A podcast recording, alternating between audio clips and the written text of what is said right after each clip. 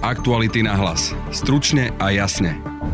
Novinárka Stanislava Harkotová sa bola pozrieť na predmestie Kyjeva a rozprávala sa s ľuďmi z Buče, ktorí zažili okupáciu ruskej armády. Mne vraveli miestne, že v Buči bolo strašne veľa snajperov. Čiže tam sa bežne stávalo, že rodina poslala hej po tú humanitárnu pomoc otca aj, alebo syna. Tak ten muž sa teda vydal cez to mesto, aby doniesol aspoň nejaký chlieb alebo niečo. A domov sa už nevrátil, lebo ho proste zastrelil snajper. No a opísala aj, ako to v meste, kde sa malo podľa ukrajinských úradov nájsť vyše štyristo tiel, vyzerá dnes. Už prebiehajú nejaký zber proste dát. Videli ste tých policajtov pri práci, keď vlastne fotografovali tých ľudí, keď tam proste prebiehali nejaké opoznávanie, hej, tam prichádzali príbuzní, ktorí hľadali tých svojich akože bratov, mužov. Ukrajinské ženy čoraz viac odhaľujú brutalitu ruskej agresie. Stávajú sa obeťami znásilnenia, neraz skupinového a často sprevádzaného aj krutým fyzickým či psychickým násilím. No a ako na to reagujú niektorí slovenskí poslanci? Návrhmi na sprísnenie potratovej legislatívy, ktoré by situáciu u nás žijúcim obetiam znásilnenia ešte viac stiažili a Ukrajinkám, ktoré boli obeťou ruských agresorov, by interrupcie zakázali. V druhej téme podcastu sa kolega Braňo Dobšinský rozprával s ľudskoprávnou aktivistkou a právničkou Luciou Plavákovou. Príde mi to naozaj úplne príšerné takýmto spôsobom v tej najhoršej možnej situácii ešte sa pokúšať niekomu viacej a viacej strpčiť život. Práve počúvate podcast Aktuality na hlas a moje meno je Denisa Hopková. Miláčik? Áno. Možno to bude znieť čudne, ale... Čo sa deje? Myslím, že náš živý plot práve utiekol. Oh bože, už zase? Vyraz do Hornbachu skôr, než tvoja záhrada. Hornbach, s nami to zvládnete. Aktuality na hlas. Stručne a jasne. Na diaľku sa spájam s kolegyňou Stanislavou Harkotovou, ktorá sa nachádza na Ukrajine. Stanka, ahoj. Dobrý deň, ahoj. Stanka, my sa budeme teda asi hlavne rozprávať o Buči a Hostomeli. To sú vlastne miesta, ktoré si ty posledné dni navštívila. Môžeme začať aj možno tou Bučou, pretože podľa mňa to je vlastne mesto, ktoré pozná väčšina ľudí a zaregistrovala aj tie fotografie. Po tom, čo tam prišli teda ukrajinskí vojaci, keď sa stiahli Rusi a všetci sme videli vlastne na tých fotkách mŕtve telá civilistov, čítali tie správy o mučení a podobne. Ako vyzerá tá situácia v Buči dnes? Naozaj, mestečko Buča je vlastne jedno z tých e, najznámejších, pokiaľ ide o, o ten možno šok, ktorý vlastne medzinárodné spoločenstvo zažilo, keď naozaj vidíte fotografie mŕtvych ľudí na ulici, keď vidíte e, proste masový hrob, kde tí miestni ľudia museli vlastne zvážať telá, ktoré, ktoré pozbierali po meste a ktorým vlastne ruskí vojaci nedovoľovali pochovávať ich na, na, na cintoríne, zároveň nevie sa, kto boli tí ľudia, takže tí, tí miestni ich, ich pochovávali vlastne blízko jedného z chrámov v Buči. Ja som mala vlastne možnosť Buču navštíviť dvakrát. Tá jedna návšteva bola v takej skupine novinárov, kedy, kedy nám naozaj ukázali ten, ten masový hrob, kde sa práve začínali exhumácie a vlastne pred pár dňami som navštívila Buču druhýkrát už s tým, že som mala možnosť rozprávať sa s mnohými miestnymi, ktorí si vlastne zažili viac ako mesiac pod tou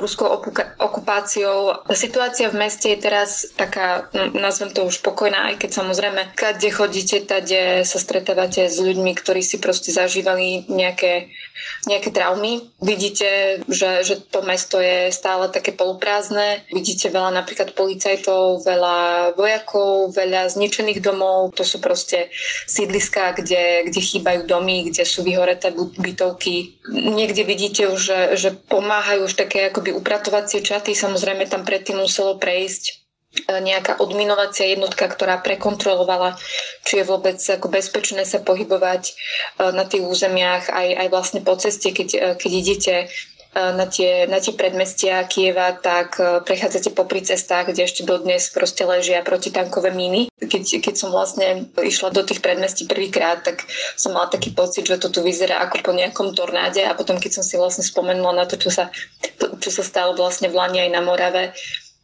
Tak, tak tam vlastne vtedy to prirovnávali, že to vyzerá ako po vojne, tak naozaj akože máte, máte taký pocit tej, tej neuveriteľnej deštrukcie a vidíte silu naozaj tých, tých zbraní a toho, aká vie byť vojna proste devastačná. Ty si v podstate aj v minulosti bola na Donbase, videla si rôzne vojnové zóny. Aké to bolo možno pre teba osobne byť tam? Prežíva to aj z takého novinárskeho, ľudského hľadiska, počúvať tie príbehy alebo vidieť práve tam tých vojakov, policajtov, tých ľudí, ktorí prežili naozaj hrozné momenty? No, ja som takú mieru deštrukcie videla v zásade asi po prvýkrát v Mosule v roku dvetisícsedemnásť, keď tam sa proste naozaj tá vojna proti islamskému štátu viedla naozaj tiež podobným, akože veľmi tvrdým spôsobom. A tiež to vlastne vyzeralo podobne. Ale teraz je to o niečom trochu inom. Ja už som videla samozrejme zdemolované budovy e, aj na, na predných pozíciách toho frontu, ktorý, ktorý sa ťahol vlastne na Donbase od roku dvetisícštrnásť, ale teraz je to už nie, o niečom inom, aj možno v tom slova zmysle, že, že vy si to viete predstaviť akoby u seba doma. Ako, Bože chráň si to vôbec predstavať u seba doma, ale skrátka vy prídete na sídlisko, ktoré sa podobá na akékoľvek sídlisko v Bratislave, v Košiciach, v Snine a, a vidíte vypálené bytovky, kde chýba, ja neviem, že je tam proste obrovská diera v, v stene. A, a vtedy si vlastne ako uvedomujete tú blízkosť e, tej vojny. Že už to nie je o tom, že tá vojna je vzdialená. Ty si spomínala, že si sa teda rozprávala s miestnymi, ktorí zažili na vlastnej koži tú okupáciu na približne napríklad mesiac. Viem si predstaviť, že asi, asi sa rozprávala s veľa ľuďmi, ale možno skús nejak zhrnúť e, to, čo ti hovorili tí ľudia a čo možno boli pre teba také tie nejaké najsilnejšie momenty tých rozhovorov. Asi najsilnejšie pre mňa... Uh, ako ja si stále hovorím, že, že to je, ja mám pocit, že každý deň príde niečo, čo už máte pocit, že ste videli všetko a potom zrazu uh, vám v Buči ukážu, neviem, ukrajinský fotograf, kolega, ktorého sme teraz stretli, ukázal vlastne dom pre seniorov, ktorý vlastne zostal kvôli tej vojne bez opatrovateľiek. A vlastne tí ruskí vojaci tam nechali tých starkých proste zomrieť bez tej starostlivosti. Ja viem, že, že tých príbehov je teraz strašné množstvo, keď sa proste zabíjali civilisti len tak. Proste mne vraveli miestne, že v Buči boli, bolo strašne veľa snajperov. Čiže tam sa bežne stávalo, že muž, lebo proste tá rodina poslala hej po tú humanitárnu pomoc otca hej, alebo syna, tak ten muž sa teda vydal cez to mesto, aby, aby doniesol aspoň nejaký chlieb alebo niečo. Proste, lebo po istom čase samozrejme tým ľuďom došli zásoby a, a fungovalo. Fungovala nejaká, nejaký spôsob, ako, ako vlastne k tým ľuďom dostať aspoň e, základné potraviny. E, a domov sa už nevrátil, lebo ho proste zastrelil snajper. A to nebol nikto, že, že z ter- teritoriálnej obrany alebo niekto, kto ako e, ukrajinským vojakom nahlasoval proste pozície, lebo aj to sa dialo vlastne o tom. To aj bolo, že tam sa vlastne lovili tí ľudia, ktorí vlastne boli súčasťou toho obranného valu proti, proti ruskej okupácii. To nie je nič ako neobvyklé. A vlastne na nich sa v tých mestách poľovalo. Ale napríklad bavila som sa aj s ruským vojak, ukrajinským vojakom, ktorý mi vravel, že, že tam sa diali aj také veci, že nejakým mužom postrieľali do nôh, hodili ich niekde do pivnice a potom si vlastne pýtali, pokiaľ to boli nejakí majetnejší ľudia, tak si pýtali od tých rodín výkupné. Čiže je to akoby, že, že stále keď sa tam s niekým rozprávate, tak, tak vlastne tá miera hrôzo strašnosti sa len tak znásobuje, že, že my vidíme áno, masové hroby, vidíme proste mŕtve tela na uliciach a potom keď sa vlastne rozprávate s tými ľuďmi, tak, tak sa to len tak ako znásobuje, lebo tej hrôzy je viac a viac. Sú aj akoby také až zázračné príbehy. V tom zli, slova zmysle to mi vraveli vlastne um, také ženy, ktoré, s ktorým som sa rozprávala, ešte jedna stará pani, uh, s ktorou sme sa tiež rozprávali, že, že mali vlastne v šťastie v tom, na akých tých ruských vojakov natrafili, pretože v jednej časti mesta to mohla byť hrôza a, a v inej, tam kde zašli proste nejakí iní muži s inou možno charakterovou výbavou, tak vlastne, že mali šťastie. Taký úsmevný možno, aby to nebolo len o tých strašných veciach. E, taká babička, osemdesiattri ročná pani Ala Michajlovna, nám, nám rozprávala, že keď, keď jej prišli vlastne vojaci, tak ona má vlastne krásnu záhradu. Naozaj akože neuveriteľné množstvo kvetov, taká, že malá botanická záhrada. A ona, tá prvá reakcia na to, keď tam proste jej, jej vbehli, hej, proste nejaké komando, tak oni proste hlava nehlava išli, išli cez tú záhradu a ona na nich kričala, že nech jej nešliapú po tých záhonoch. Tak to je tiež akože taký, uh, taký moment, keď som si ja vlastne vravela, že tí ľudia sú tak obyčajní a takí, že oni, oni naozaj nečakali, že, že príde také obrovské nešťastie do toho ich mestečka a, a stále zostávali tými, ktorými vlastne sú. A táto vlastne pani mala veľké šťastie, že, že teda jej tí vojaci nič, nič nespravili, oni vlastne len prehľadali jej dom, zistili jej, že tam žije stará babička, starý pán, ktorý je ležiaci, takže ich nechali na pokoji, akurát s tým, že jej zobrali teda simku z mobilu a zostala vlastne bez spojenia, no žiaľ, istý čas. A potom vlastne iné ženy opisovali tiež to, že tiež mali v zásade šťastie, ale že sa strašne báli napriek tomu. A oni boli napríklad svedkami toho, ako sa vlastne kradlo. Ako vlastne ruskí vojaci naozaj boli schopní z, z tých domov vynášať aj to posledné, že ja neviem, proste bravčovú masť, med, tenisky, proste úplne, že jasné, že, že ako prvé brali mobily a tablety, ale že, že oni boli už len z tohto v šoku, že, že na čo im to všetko ako je, že, že si to proste odvážali na tých svojich autách. Bolo to tak, že do každého domu prišli Rusi a pozreli sa, čo tam je, či tam sú muži. Potom napríklad zobrali tých mužov, ak zistili, že sú v teritoriálnej obrane, alebo aj keď neboli a tie ženy tam nechali s deťmi. Áno, oni vlastne v tých častiach, kde sa ako keby zasídlili, tak oni si vlastne prehľadali hej, to svoje okolie. Správali sa podľa toho asi kto mal, akú hovorím proste, v niečom mám pocit, že je to aj o charakterovej výbave tých ľudí.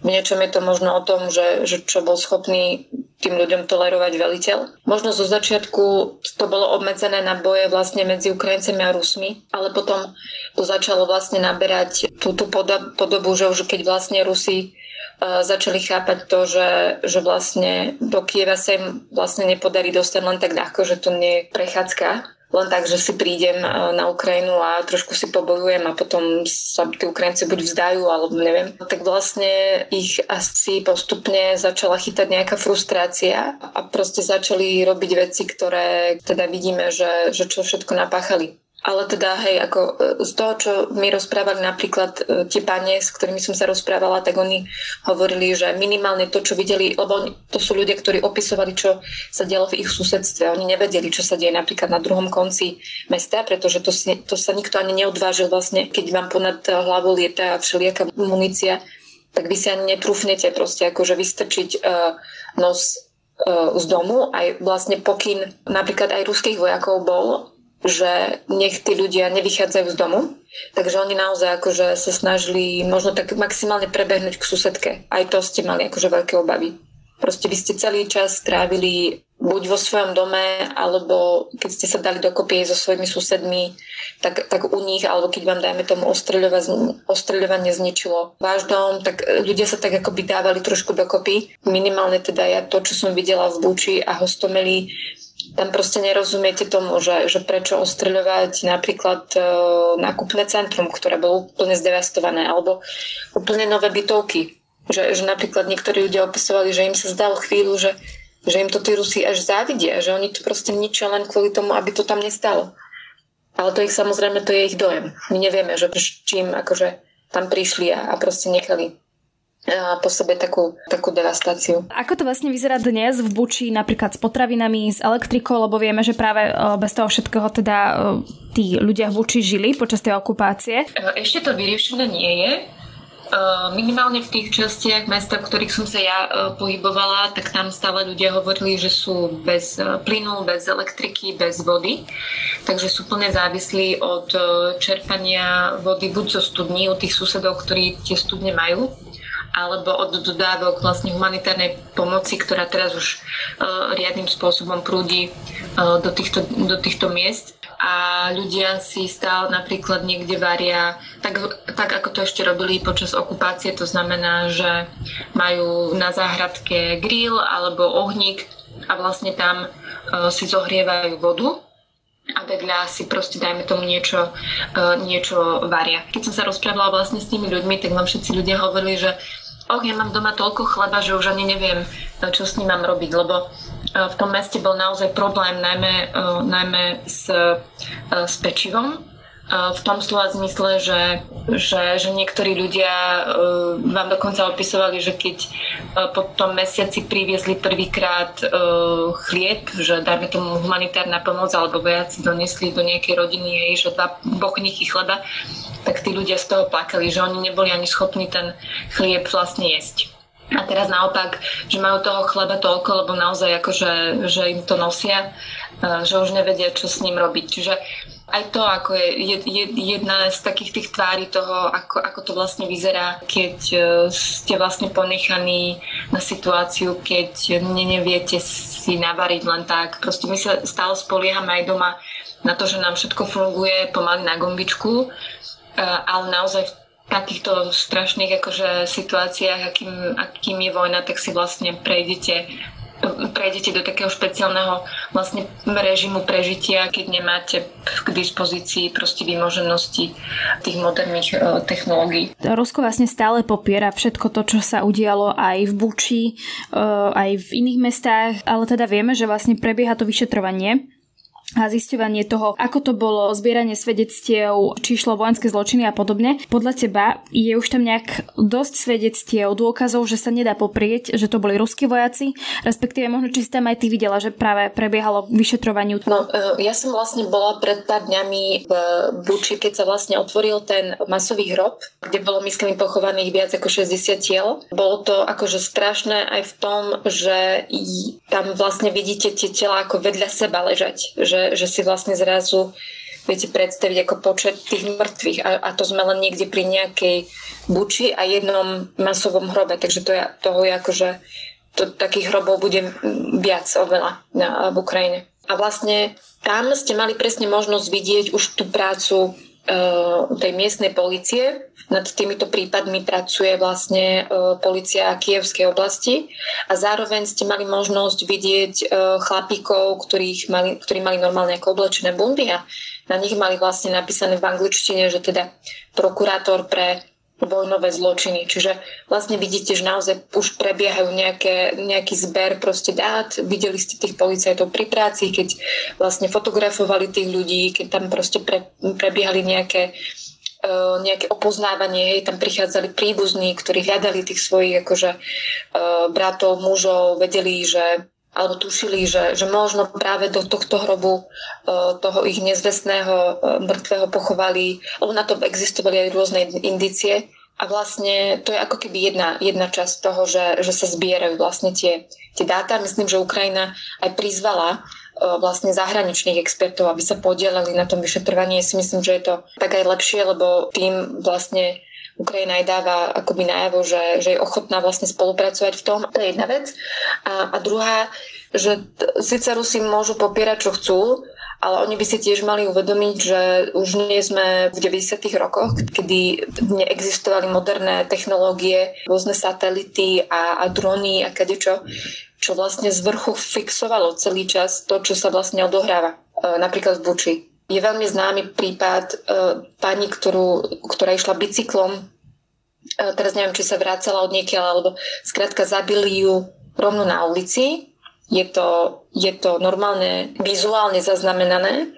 E, to je tá pani, ktorej vlastne je taká známa fotografia ruky s pekne urobenou manikúrou, takou červenou. Tak vlastne tam sa ukázalo, ako to celé bolo. Že ju vlastne zastrelili z toho nejakého ruského bojového vozidla, po nej strieľali. A to proste už neoklameš, keď to máš ako zafixované v nejakých konkrétnych videách. A teraz podľa mňa sa to len budú, všetky tie ako investigatívne platformy, máme ich na, na, na svete X, tak oni si vlastne budú dávať hej, tie čriepky dokopy a, a podľa mňa sa budú odkrývať ako všetky možné zločiny. Samozrejme, veľkú, veľkú váhu majú tí očití svedkovia, ľudia, ktorí opisujú manželky, susedia, proste to sú ľudia, ktorí videli, čo sa deje na tej ulici alebo v konkrétnom dome a z toho sa budú proste robiť jasné, jasné závery. Keď sa rozprávala s miestnymi, hovorili ti aj, že majú obavy z toho, že by sa to mohlo opäť zopakovať, že by sa ruské vojska vrátili naspäť? To je jedna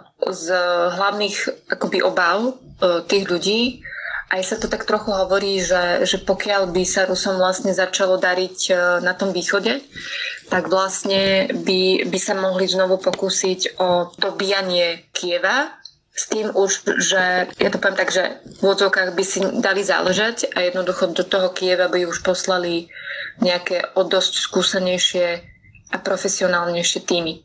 A je to, je to obava. Je to obava, aj keď som sa rozprávala s tými miestnymi, tak všetci vám povedia, že nedaj Bože, aby sa to zopakovalo.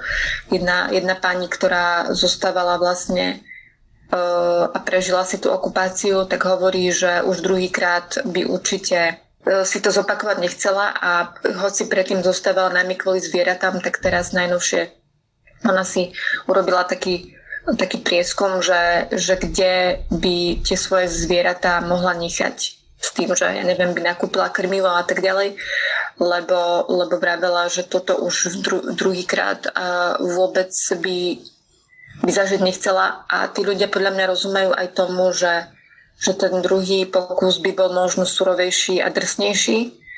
To je jedna vec. A rozumejú aj tomu, oni, oni keď, keď tak vlastne nad tým začínajú uvažovať a spomínajú všelijaké ako verzie, ktoré teraz sa ozvučujú alebo o ktorých sa diskusie vo verejnosti. Um, napríklad um, zelenského poradca Alexej Arestovyč hovoril aj o tom a ja si myslím, že toho naozaj môžeme byť svedkami do budúcna. Treba sa na to pripraviť, že naozaj ako tie boje alebo vojna v tej horúcej fáze sa môže ako pozastaviť. Podpíše sa nejaké prímerie.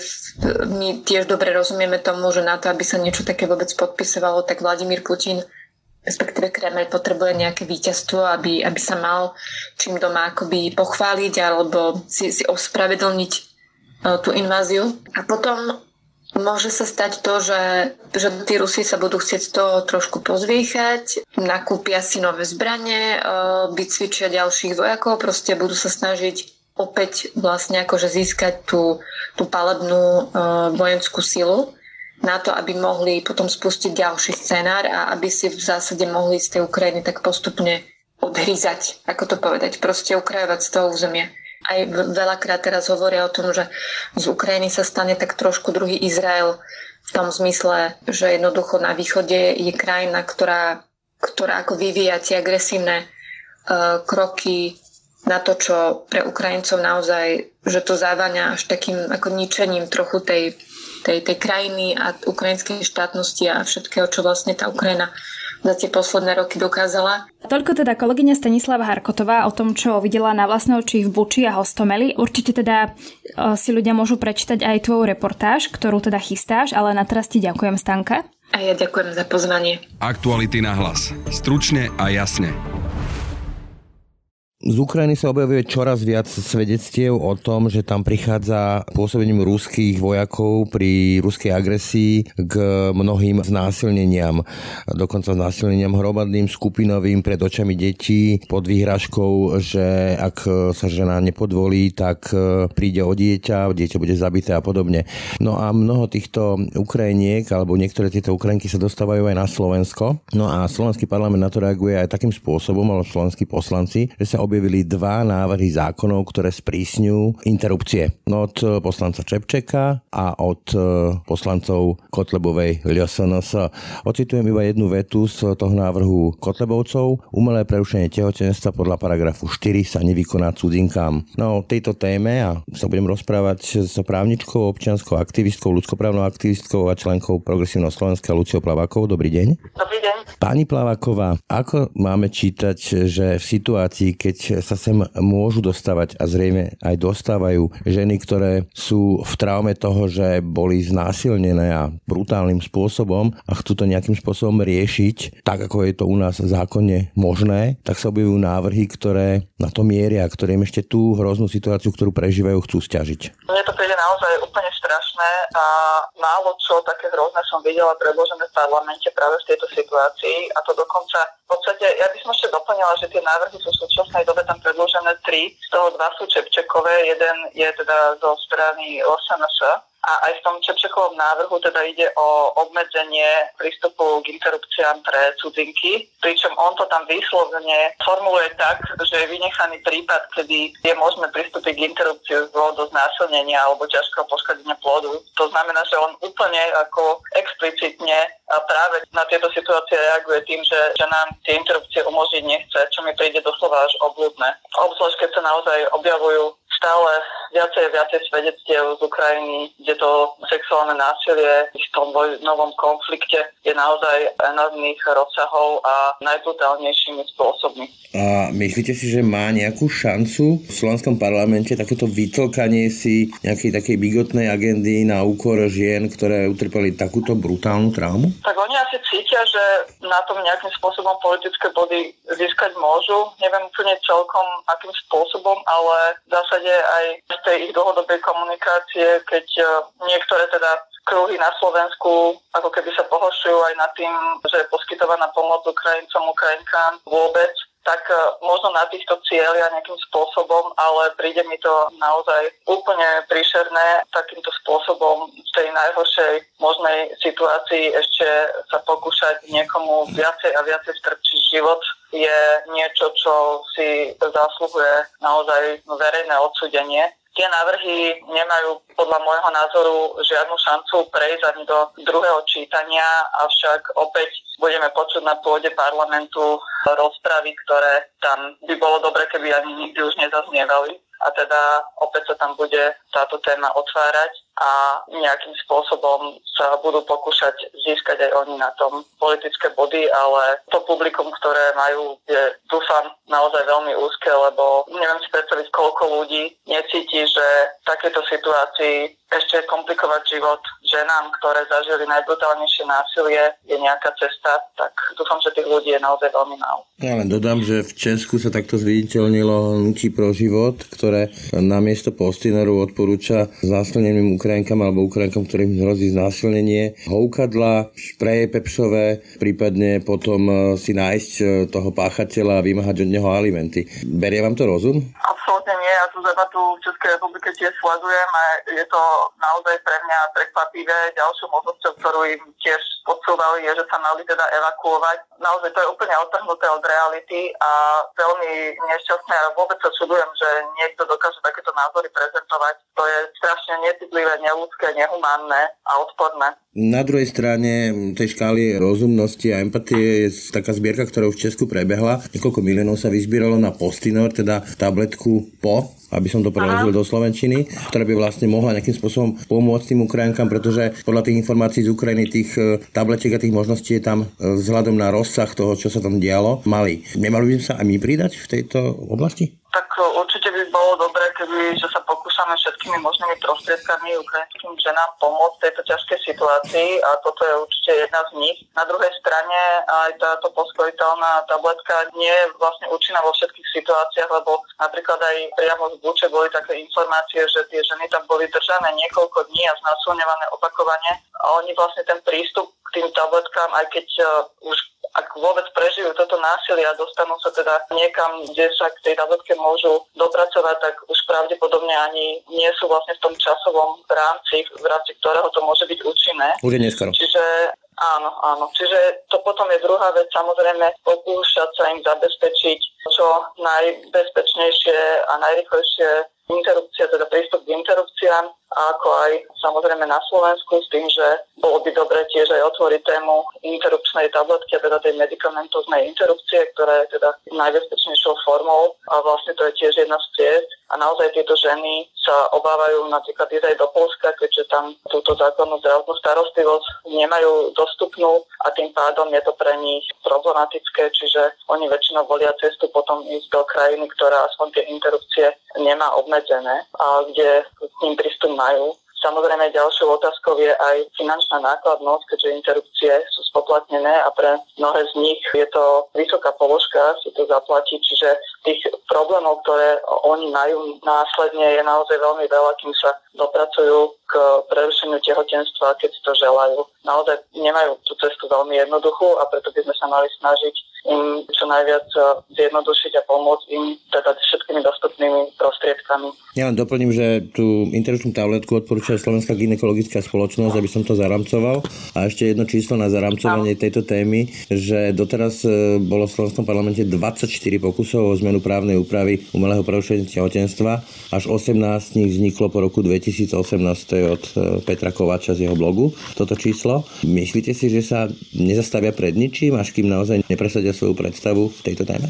Ja si myslím, že naozaj to majú nastavené tak, že to nemá koniec, jediný koniec pre nich je, keby sa im to podarilo dosiahnuť ten svoj cieľ, ale budú to naozaj dokola a dokola predkladať a skúšať rôzne taktiky, ako sme videli aj na jeseň pani Záborskej, keď to teda snažila zakryť úplne iným narratívom, a teda, že ide o pomoc tehotným ženám. Čiže skúšajú naozaj všetky možné cesty a v tejto situácii ale naozaj toto až prekvapivo hrozivé, s čím prišli práve títo poslanci na najbližšiu schôdzu parlamentu. Toľko Lucia Plaváková, ďakujem za rozhovor. Ďakujem veľmi pekne.